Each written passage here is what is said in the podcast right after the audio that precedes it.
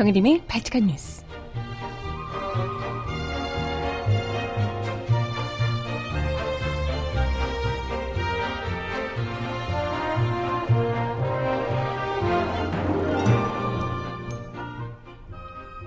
여러분 안녕하세요. 발칙한 뉴스 정혜림입니다. 박 대통령 측 대리인단이 헌재 탄핵 심판을 그야말로 개싸움으로 만들고 있습니다. 탄핵 심판과는 아무런 관련도 없는 최순실 씨와 고영태 씨의 관계가 내연 관계니 어쩌니 더러운 직업이니 어쩌니 하면서 아주 사랑과 전쟁을 찍고 계시는데요. 여보세요. 그런 분들이랑 같이 놀아나며 국정농단한 게 바로 박근혜 대통령이시라고요. 아니 이분들 혹시 바보예요? 아니 이거 누가 봐도 팀킬 각인데 뭐 하자는 거야? 음악 듣고 와서 오늘 이야기 함께 나눠봅니다. 첫 곡 최영두라는 가수가 부른 개싸움 듣고 옵니다. 신청곡 있으신 분 주세요.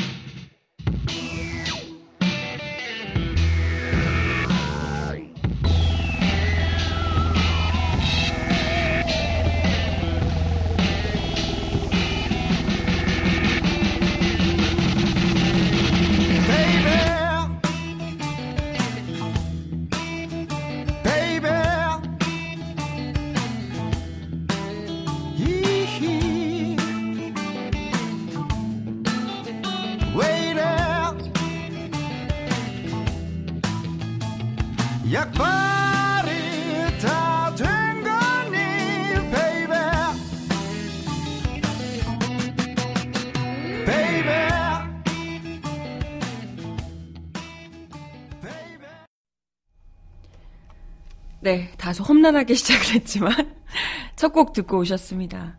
어, 이 노래는 저도 처음 들어보는 노래인데 제목 때문에 첫 곡으로 들려드려 봤어요.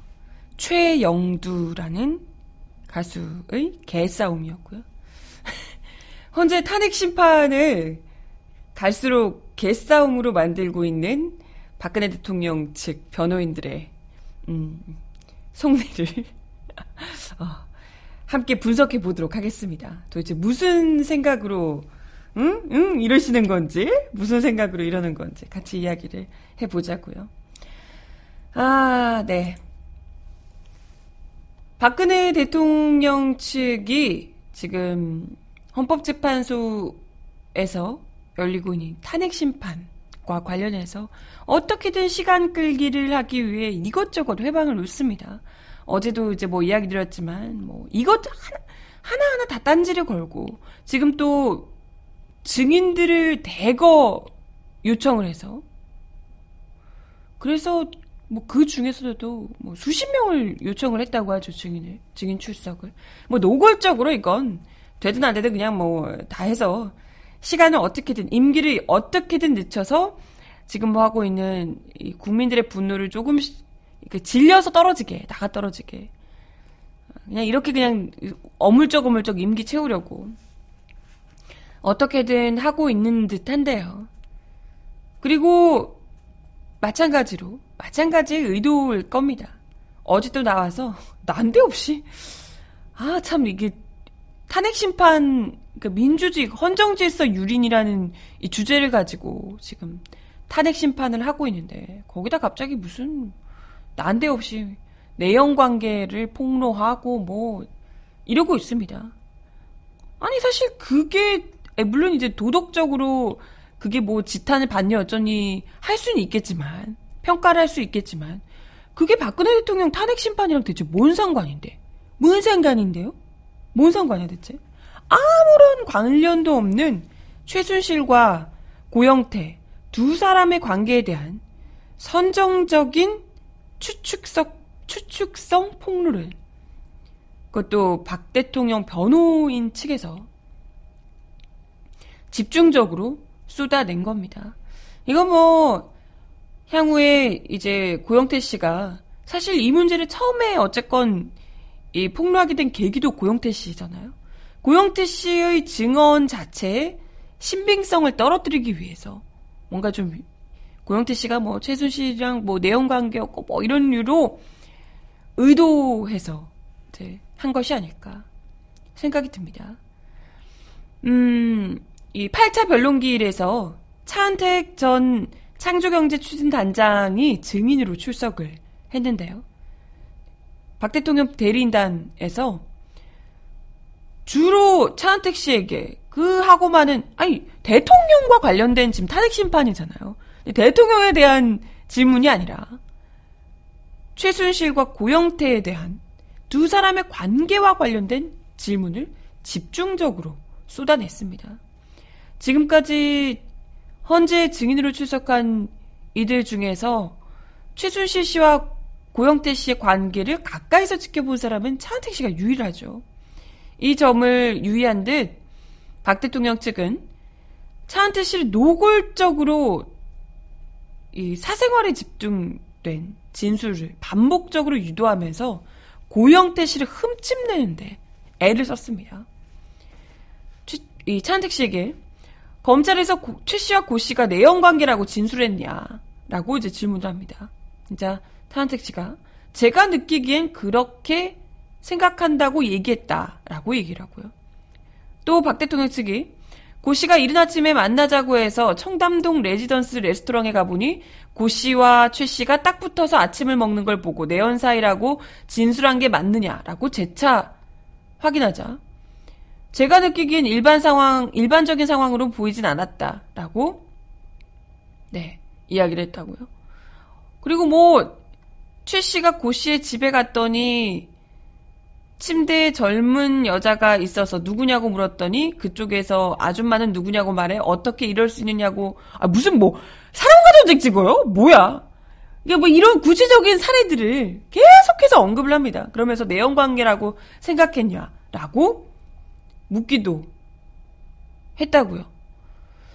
아니 이게 사실 만약에 정말 뭐 내연 관계였다고 생각했냐라는 걸 물어보고 싶었다면 그렇게 증언하는 사실이 있냐라고 했다면 그냥 그것만 물어보면 되잖아요. 근데 이런 구체적인 이 정황들을 계속해서 언급하면서 뭐 뭐 뭐 뭐 이런 이렇게 얘기했는데 어디 아침을 먹고 있었는데 딱 붙어서 있었냐니 뭐 집에 갔더니 다른 여자가 있었고 뭐 그 여자고 그 여자한테 아줌마는 누구세요라는 얘기를 들어서 뭐 화가 났니 뭐 이런 이런 유의 이야기를 도대체 왜 박근혜 대통령의 탄핵 심판 변론 기일에서 그걸 왜 물어보는 거냐는 거예요. 아무튼 뭐 두 사람이 결국에는 뭐 돈 때문에 만난 게 아니냐 뭐 이러면서 최 씨와 고 씨가 헤어지면서 보증금 문제로 다투고 최 씨가 고 씨에게 선물한 고급 시계를 고 씨의 집에서 갖고 나왔다 뭐 이런 이야기도 하고요. 뭐 내용 관계였는지는 언제 언제부터 내용 관계였는지는 모르겠지만 그런 것으로 추측된다. 뭐 이런 류의 이야기를 계속해서 하는 겁니다. 이런 이야기를 사실 근데 우리가 굳이 제가 방송에서도 그렇고 뭐 굳이 이렇게 언급을 하지 않았지만 사실 이전에도 이분이 뭐 어느 출신이네 뭐 이런 류의 이야기가 나오고 어떤 관계네 이런 게 굉장히 추측이 가능할 만한 언급들이 많았거든요. 새삼스러운 게 아니에요. 이걸 만약에 우리가 전혀 몰랐던 사실이면 어머 세상에 하고 충격을 받을 수 있, 겠지만 아니 근데 몰랐던 내용이라고 하더라도 이 탄핵 심판과는 전혀 관련이 없잖아요. 두 사람의 관계가 어떻게 되느냐랑 대통령이랑 뭔 상관인데 두 사람이 관계가 뭐 그냥 선후배 관계고 그냥 비즈니스 관계면 대통령이 뭐 이걸 넘겨주고 이렇게 한 게 문제가 되고 두 사람이 내연 관계면 문제가 안 되고 이런 게 뭐 상관이 있어요? 아무런 일도 상관없습니다. 대통령이 거기에 비선 실세를 두고 모든 국정농단을 저지른 것과 아, 고용태 씨와 뭐 최순실 씨가 무슨 사이인지가 무시 중한디 무시 중한디 아무 상관 없잖아요. 근데 굳이 이런 이야기를 그것도 너무 디테일하게 굉장히 좀 자극적인 이야기잖아요. 자극적이고 정말 사랑과 전쟁이 나올 법한 그런 그런 류의 이야기를 드라마 한 편 찍듯이 계속해서 물어봐요. 이걸 왜 물어보냐? 아니 대통령이랑 차은택 씨가 무슨 어떤 일을 벌였고 차은택 씨를 박 대통령이 왜 그렇게 신뢰해서 뭐 이것저것 다 맡기고 했었는지 이런 류를 물어보는 게 사실 그잖아요? 증인으로서. 차은택 씨가 또 어, 대통령으로부터 얼마나 많은 뭐 혜택 특혜 이런 것들을 받아서 했는지. 이런 것들에 대해서 집중해서 이제 묻고 확인을 해야 할 탄핵 심판에서 말 무슨 엉뚱하게 최 씨와 고 씨의 두 사람의 관계에 대해서 이렇게 자극적으로 집중한다는 건 누가 봐도 노골적으로 이 무엇이 중요한지를 호도하고 중심을 옮겨가면서 증인의 신빙성, 증언의 신빙성을 떨어뜨리기 위함이다. 하는 게 노골적으로 의도가 엿보입니다. 실제로 박 대통령 측 법률 대리인 이중환 변호사가 이 차은택 씨에 대한 증인 신문이 끝난 뒤에 기자들과 만나서 이런 이야기를 했다 그래요. 어떻게 보면 더럽고 구역질 나는 직업을 가진 남자의 거짓말로 나라 전체가 큰 혼란에 빠졌다며 탄핵 심판의 핵심 증인이 될 고 씨를 노골적으로 깎아내렸습니다. 변론기일에서도 이, 이 고 씨의 범죄 경력 조회를 재판부에 요청을 하기도 했다 그러는데 법원에서 기각을 했는데 고 씨가 뭐 고씨 진술 자체를 탄핵하기 위해서다라고 하며 이런 업종에 종사를 했고 전과가 있는 사람의 진술을 믿기 어렵다. 고 씨는 절대 양심적인 내부 고발자가 아니다. 이런 류의 이제 이야기를 했다고 합니다. 아니 근데요 지금 물론 고영태 씨가 시작을 하긴 했지만요. 지금 고영태 씨 증언 때문만이 아닙니다. 이 사람 말 한마디 가지고 이 모든 게 움직였겠어요? 고영태 씨가 가지고 나온 증언 뿐만이 아니라 온갖 증거들 그리고 지금 최측근들 다 무너져 내리고 있어요. 지금 어떻습니까? 최측근들이 다 박 대통령이 그랬다. 박 대통령이 지시했다. 박근혜 대통령이 다 이런 국정농단을 지시했고 블랙리스트를 만들었고 정유라를 지시하라고 시켰고 이 모든 연설문이며 뭐 외교 문서 이런 것들을 다 최순실 씨에게 넘겨주라고 얘기했다라고 지금 고영태가 문제가 아니에요. 시작을 첫 단추를 고영태가 시작을 했겠지만 그 이후의 그림들은 전부 최측근들로 인해서 만들어지고 완성되고 있는 겁니다. 그럼 그 최측근들이 다 거짓말쟁인가? 그 최측근들이 다 거짓말쟁이고 범죄자라면 어 이건 뭐 박 대통령이 그런 범죄자들을 다 최측근으로 앉혀둔 것 자체가 문제 아닌가? 그 자체가. 그리고 사실 이런 그 고영태 씨와 최순실을 엮어서 뭐 사생활을 폭로하는 뭐 이런 전략은 사실상 자폭이 아니냐라는 거예요. 그죠? 지금 뭐 오히려 이렇게 이야기를 하는 것 자체가 이런 박 대통령이 그렇게 따지면 고영태 같은 이 변호인 측의 표현을 빌어서 더럽고 구역질 나는 직업을 가진 남자와 노란한 최순실을 40년 가까이 곁에 두면서 온갖 국정을 뭐 연설문 토시 하나 외교 문서 각종 기밀 문서까지 넘겨주면서 국정을 다 의존한 넘겨준 그런 세상에 더 없는 천치팔분위가 되는 거죠. 뭐 물론 물론 우리는 그렇게 생각을 하지만 그렇다고 스스로 자폭하는 셈이잖아요. 그런 자기들 말 맞다나 더럽고 구역질 나는 직업을 가진 사람과 노란한 사람을 최순실을 40년 동안 전적으로 믿고 거의 맹신하며 모든 것을 넘겨준 사람이 되는 것 아니겠어요? 그리고 그러한 최순실 씨와 40년을 최측근 직위로 함께 있었던 박 대통령이 과연 얼마나 정상적인 판단을 할 수 있는 인물인지에도 당연히 이건 의심을 할 수밖에 없는 부분이고요. 이게 오히려 뭐랄까 이게 막 열심히 쳤는데 부메랑이 돼서 자기한테 와서 꽂히는 이 변호 변호인들이 약간 좀 뭐랄까 좀 머리가 나쁜 건 아닌 거뭐 매번 느끼는데 이분들 지금 제정신인가 하는 생각이 들어요. 어떻게든 가십성으로 뭐 사건을 덮어보고자 하는 마음인지 어쩐지 모르겠지만, 그죠? 참. 아무튼 뭐 이걸 지켜보고 있는 그죠? 감옥에서 최순실이 또 뭐라고 할지도 이래 씨. 아우 큰일 났네. 큰일 났네. 이러고 있지 않을까 생각이 듭니다. 아, 또 다른 이 대, 변호인단 박근혜 이 대리인단 역시도 이 박근혜 또 다른 인사 참사다. 아우 하려는 사람이 없으니까 찾다 찾다가 이런 사람밖에 이런 사람들밖에 못 찾지 않았을까 싶기도 하고 이건 뭐 변호를 하는 건지 팀킬을 하는 건지 모르겠어요. 네. 음악 하나 더 듣고 옵니다. 신청곡 주셨는데요. 거북이의 노래 향기로운 추억 듣습니다.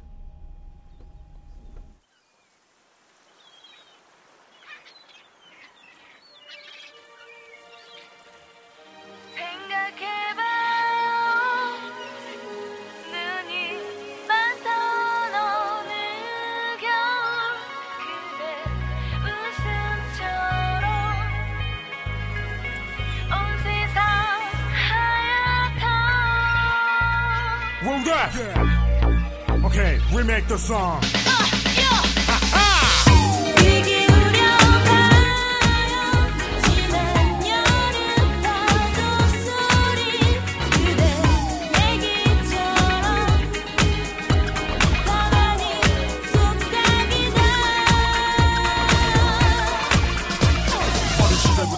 시작해볼까? 아니면 나를 떠난 그녀 얘기를 할까? 너무나 많은 기억들과 추억들 모두가 소 중한 내 생의 귀중함.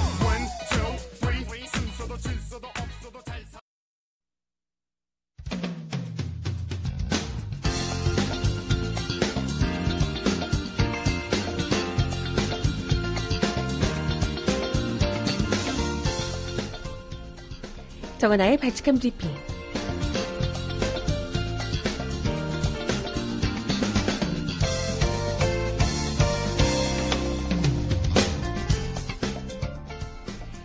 번째 소식입니다. 김종 전 문화체육관광부 제2차관이 박근혜 대통령에게서 최순실 씨의 딸 정유라 씨를 키워줘야 한다는 이야기를 듣고 충격을 받았다고 진술했습니다. 김 전 차관은 어제 박 대통령 탄핵심판 8차 변론에 출석해 대통령에게 정 씨를 키워줘야 한다는 얘기를 듣고 무슨 생각을 했느냐는 질문에 직접 말씀을 들어 충격적으로 받아들였다고 답했습니다. 김 전 차관은 지난 2015년 1월 김종덕 문체부 장관과 박 대통령을 만났다고 밝혔습니다. 김 전 차관이 유일하게 박 대통령과 만난 자리였는데요. 김 전 차관은 2014년 4월께 정치권에서 공주 승마 이야기가 나왔는데 아시안게임에서 금메달 딴 선수에 대해 부정적인 말이 나오는 게 안타깝다. 정 씨처럼 정유라 씨, 정유라 씨처럼 끼 있고 능력 있고 재능 있는 선수를 위한 영재 프로그램을 잘 만들었으면 좋겠다. 라는 게 대통령 말씀이었다. 라고 덧붙였습니다. 이게 정유라 씨가 그냥 예고, 어, 예시를 든 거고, 방점은 스포츠 인재 육성은 아니었냐라는 이 박 대통령 대리인의 질문에도 어떻게든 그쪽으로 몰아가고 싶었겠죠. 김 전 차관은 어, 당시에는 정유라 씨 얘기를 해서 큰 충격으로 받아들여졌다라고 이야기했습니다. 콕 집어서 정유라 씨라고 이야기를 해서 굉장히 충격을 받았다라고 이야기를 했다고요. 아, 이거 어떡하나, 이거 뭐 빼도 박도 못하겠네. 어, 정유라 콕 집어서 지원을 하라고. 정유라를 키우기 위한 영재 육성 프로그램을 하라고 직접 지시했다라는 증언이 최측근을 통해서 또 나왔습니다.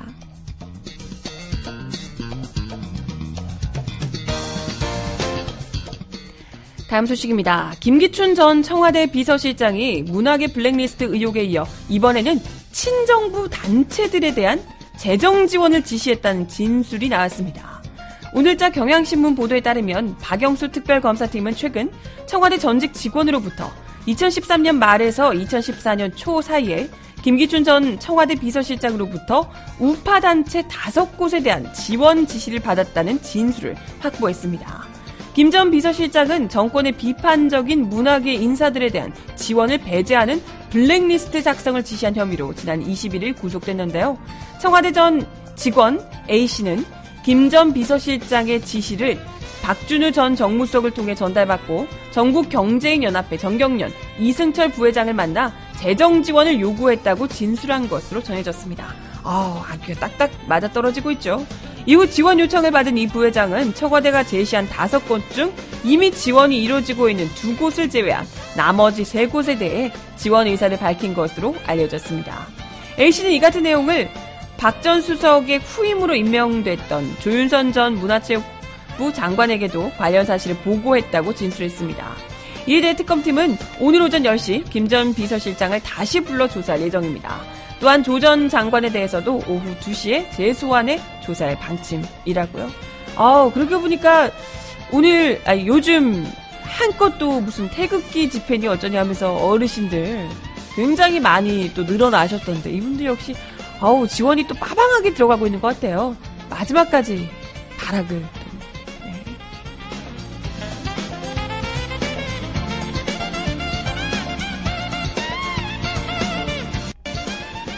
마지막 소식입니다. 반기문 전 유엔 사무총장이 어제 방송에 출연해 나쁜 놈들 발언에 대해서 사과했습니다. 다만 시차 적응과 지방 순시에 따른 감정적인 표현이라고 해명했다고요? 에? 시차 적응이 뭔 소리? 반 전 총장은 어제 KBS 생방송 대선 주자에게 듣는다에 출연해 제가 사실 귀국 후 시차도 잘 적응이 안 되고 갑자기 지방을 순시하는데 수많은 기자들과 대화하는 과정에서 감정적인 표현을 한 적이 있다. 감정적인 표현을 한 적이 있다라고 대충 둘러서 얘기한가 봐요. 후회스럽게 생각하고 해당 언론 기자에게 사죄 말씀을 드린다라고 밝혔습니다.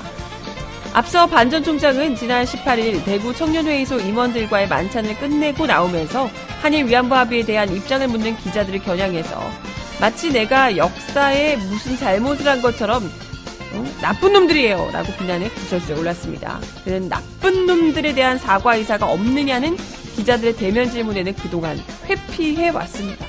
반전 총장은 방송에서 제가 여러 가지 서툰 점도 많이 있고 적응하는데 시간이 좀 걸릴 것 같다며 제 나름대로 빠른 시일 내에 국민 속으로 들어가고 싶다는 조바심과 열정이 있었다고 해명했습니다. 아니 여러 가지로 서툰 점이 많이 있고 적응하는데도 시간이 걸리실 것 같으면 지금 하루 빨리 우리가 대선 후보를 뽑아야 되는데 대통령을 뽑아야 되는데 아 적응하다가 대통령 되시고 나서 적응하시게요? 지금 괜히 국내에서 5년 이상 지금 거주한 사람을 대선 후보 자격 있다 얘기하는 게 아닙니다. 지금 시차 적응도 안 되고 있고 지금 적응하는데 시간이 걸릴 것 같다신 분을 무슨 그냥 어르신 적응하시다가 지금 뭐 편안히 노후를 보내시는 게 낫죠. 지금 와서 적응도 안 되는 분이 무슨 대선 후보 하겠다고 대통령 하겠다고 적응이나 하시면 될 것 같은데. 하여튼 그러면서도 끝까지 언론에 대한 불편한 감정을 남겨두셨습니다. 언론의 임무상 늘 묻고 정확히 보도해야 하는 중요한 임무. 이게 민주주의 요체 중 하나라며 그런 어, 네 하나라고 이야기를 하며 그런 점을 깊이 명심하고 앞으로 유의하겠다. 좋은 교훈으로 알고 혹독한 학습을 했다고 생각하고 준비를 잘해 나가겠다라고 덧붙였다고 합니다. 네, 뭐 부디 부디 어 좋은 교훈으로 알고 그냥 적응을 하시는 데 보다 좀 집중을 하시는 게 보다 좋지 않을까 생각이 드네요.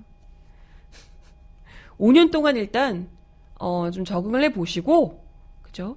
그러고 나서 국내 거주하고 5년 해서 한국의 좀 분위기가 어떻게 돌아가고 그 이분이 지금 생각하고 계신 거의 뭐 1990, 1970년대, 60년대 수준의 정치를 생각하시는 것 같은데 한 5년 정도 좀 적응을 하시면서 5년 후에도 좀 정정하시고 건강이 괜찮으시고 이러시면 그러고 나면 이제 좀 대선 출마를 해볼까 한번 그때쯤에 고민해 보시는 게 적응 다 되고 나서 사람이 달라질 수 있으니까요. 생각이 드네요. 음. 음악 하나 더 듣고 옵니다. 신청곡 주셨던 노래예요. 리즈의 노래 Nothing's Gonna Change My Love For You 듣고 옵니다.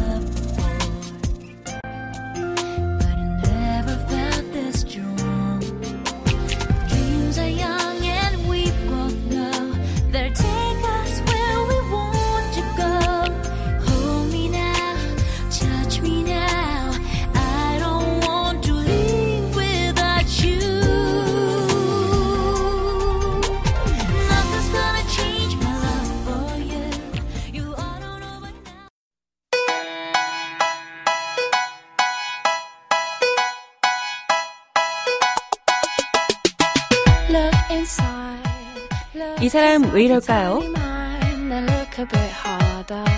Cause we're so uninspired, so sick and tired of all the hatred you harbor. So you say 대통령 놀이에 한껏 빠져 계신 황교안 국무총리. 좀처럼 권한대행이라기보다는 아예 대통령이라고 스스로를 착각하시는 것 아닌가 이런 생각이 드는데요. 이번엔 신년 기자회견까지 하셨다고요?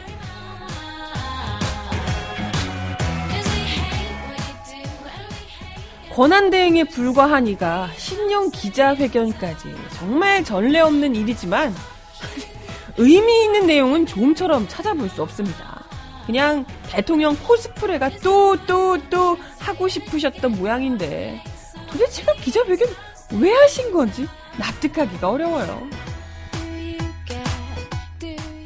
황교안 총리는 기자회견에서 상당 부분을 안보와 일자리 창출에 할애했습니다.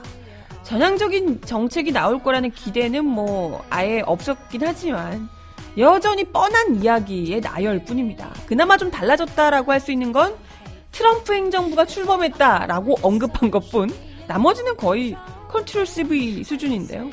눈에 띄는 건 철회하거나 최소한 다음 정부에서 논의해야 하는 사드 배치에 대한 완고한 고집뿐입니다. 야당과 국민의 거센 반발에도 불구하고 사드 배치는 절대 한치도 물러서지 않겠다라는 태도를 고수하고 있습니다. 단지 대통령 권한을 최소한으로 대행할 뿐인 총리가 사드 배치처럼 첨예한 논란을 벌이고 있는 사안을 밀어붙이겠다? 이건 명백히 월권이죠. 일자리 창출에 대해서는 그야말로 상투적인 수사만 남발합니다. 희망의 길을 열겠다, 뭐, 지원하겠다, 노력하겠다. 정말, 그런 얘기는 누구나, 아, 이때가 다 뭐, 노력하겠다, 열심히 하겠다, 이런 말을 다 하지, 뭐. 그러면서도 기업에 대한 규제 완화만큼은 여전히 고집하고 있습니다. 결국 맹비난을 받아왔던 박근혜 정권의 정책 기조를 고스란히 유지하겠다, 지키겠다라는 의지만 재확인시켜준 셈입니다. 이렇게 늘 들어왔던 말만 반복하면서도 정말 정말 대통령 권한 대행으로서 해야 될 말은 정작 하지 않았는데요. 조윤선 전 문체부 장관이 무려 현직 장관 신분으로 구속되는 사태가 발생했는데도 기자회견에서 이걸 언급조차 하지 않습니다. 도리어 황 총리는 현 사태를 국론 분열로 규정하기까지 했습니다. 박 대통령과 측근들의 헌정 파괴에 대한 끓는 민심을 극단적인 대립, 이분법적 사고라고 폄하를 한 겁니다. 아니 지금 그냥 논쟁 중이 아니고요. 국회에 의해서 박 대통령이 국회에서 그것도 헌법에서 규정한 절차에 따라서 탄핵이 된 거예요. 법에 따라서 탄핵된 겁니다. 아니 탄핵 지금 심판을 받고 있는 거예요. 탄핵이 의결돼서 국회에서 이미 탄핵 소추를 해서 헌법재판소에서 탄핵 심판을 하고 있는 거죠. 지금 누가 그냥 싫어하는 사람 몇몇이 나와서 반대파가 어떻게 하고 하는 게 아니고요. 국회에서 지금 이미 법적으로 정당한 절차를 거쳐서 국회에서 탄핵 수출된 겁니다. 이런 상황에서 뭐, 뭐, 어떻게든 국민들 앞에 대통령이 지금 황 총리나 뭐, 사실 박 대통령이나 독인 개긴이잖아요. 그 정부의 그 총리인데 어떻게든 국민들 앞에 죄송한 마음으로 최대한 자제하며 최소한의 권한만 하면서 차기 정부에 잘 이양을 할 수 있도록 준비를 해야 할 권한 대행이라는 사람이 대놓고 그냥 이전에 하던 노름 그대로 자기가 무슨 진짜 대단한 권력이나 쥔 것처럼 이 정권을 비호하기 위해 갖은 이 막말을 서슴지 않고 있는 겁니다. 그러니까 이런 박 대통령과 측근들에 대한 정당한 국민들의 비판 목소리가 흑백 논리다 이런 류의 이야기를 하고 있는 겁니다. 근데 뭐 이런 수준의 이야기를 그것도 황 총리가 권한대행이라는 이름으로 신년 기자회견을 해서 열어서 정말 해야 될 얘기는 안 하고 이런 이야기만 하고 있는 저희가 무엇이냐 의심스러울 수밖에 없는 거죠. 그리고 더 웃긴 건 황 총리가 지금 뭐 완전 이 대통령 놀이에 도취돼서 잊어버리셨나 본데 이미 이분 해고 통보도 받았던 사람이에요. 해고 통보 문자로 받았다가 지금 야권에서 총리 이 인선 문제로 신임 총리 인선 문제를 좀 이렇게 난항을 겪으면서 보이콧을 하면서 난항이라기보다는 보이콧을 하면서 어쩌다 보니 얼떨결에 자동 이게 대기 상태가 됐던 거잖아요. 자동 총리가 임기가 이제 유지가 됐던 거잖아요. 근데 그러던 차에 갑자기 대통령이 탄핵소추돼서 직무정지가 되니까 난데없이 그냥 얼떨결에 해고의 위험 직전에 갑자기 권력 1위가 돼버린 건데 얼떨결에 지금 된 상황에서 권한대행까지 맡게 돼버린 것 뿐인데 이걸 뭐 아주 자기가 잘나가지고 그 자리에 올랐다. 내가 대통령 대행이구나라고 하면서 한껏 그 놀이에 권력 놀이에 지금 도취돼가지고 거의 뭐 정신을 못 차리고 계세요. 부디 제발 본인의 처지와 본분을 잊지 않으셨으면 좋겠는데요.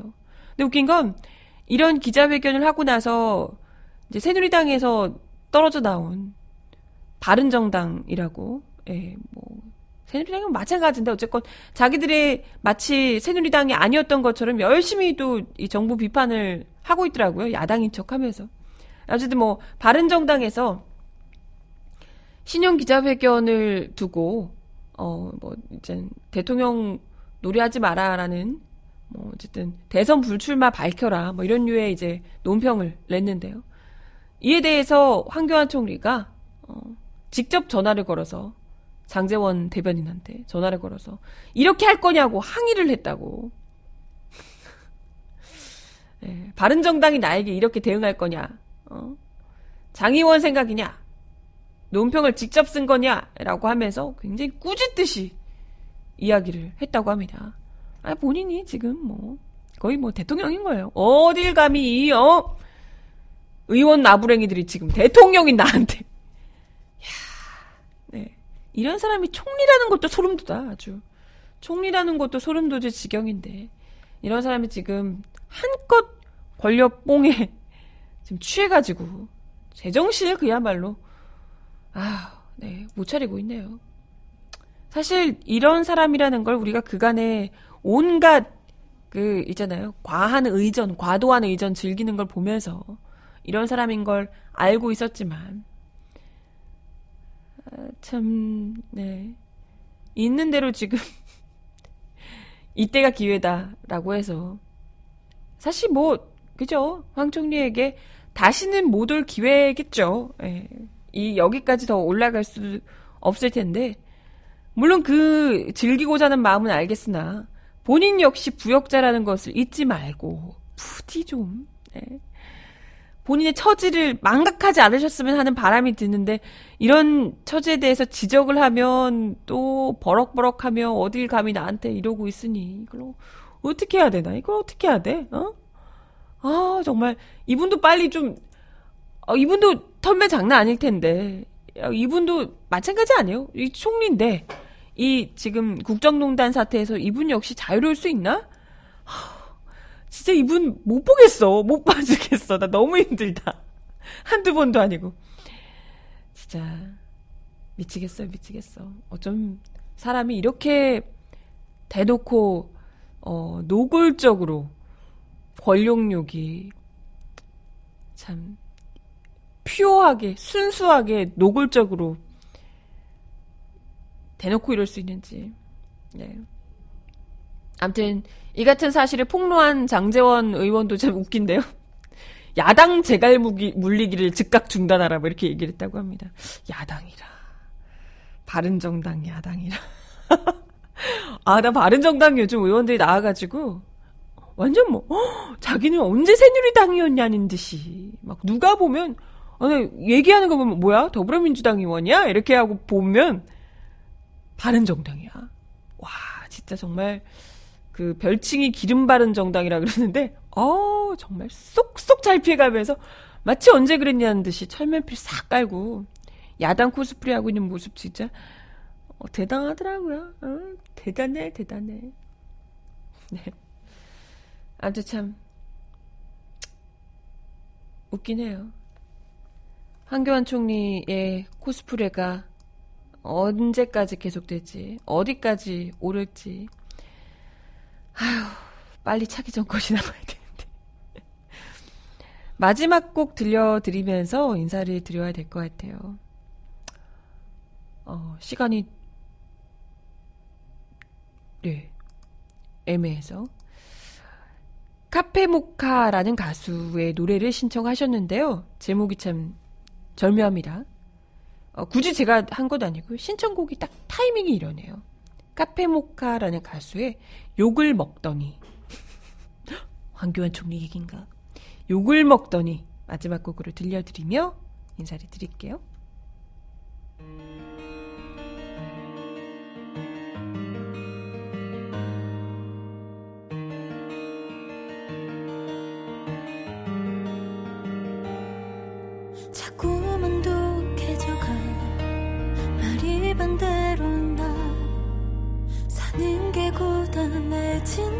난 여겼어. 그래서 난 최선을 다했어 할 수 있는 데까지.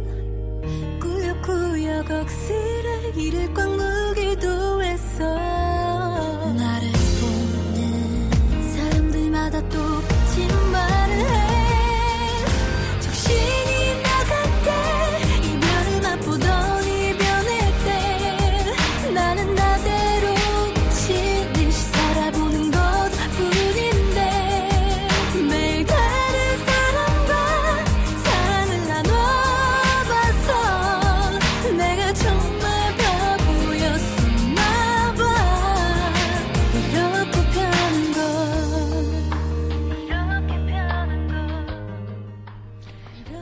정말 생각할수록 어마어마한 내각이 아닐 수가 없어요. 현직 장관 1호 구속에. 네, 거기다가 국무총리는 대통령 놀이에 한껏 도취돼 있고, 대통령은 직무정지 대- 당해서 어, 헌법재판소를 개판으로 만들고 있고. 대단하다, 진짜. 네, 오늘도 바칙한 뉴스 함께 해 주셔서 감사합니다. 저는 내일 10시에 다시 올게요. 여러분, 내일까지 춥대요. 감기 조심하세요. 안녕.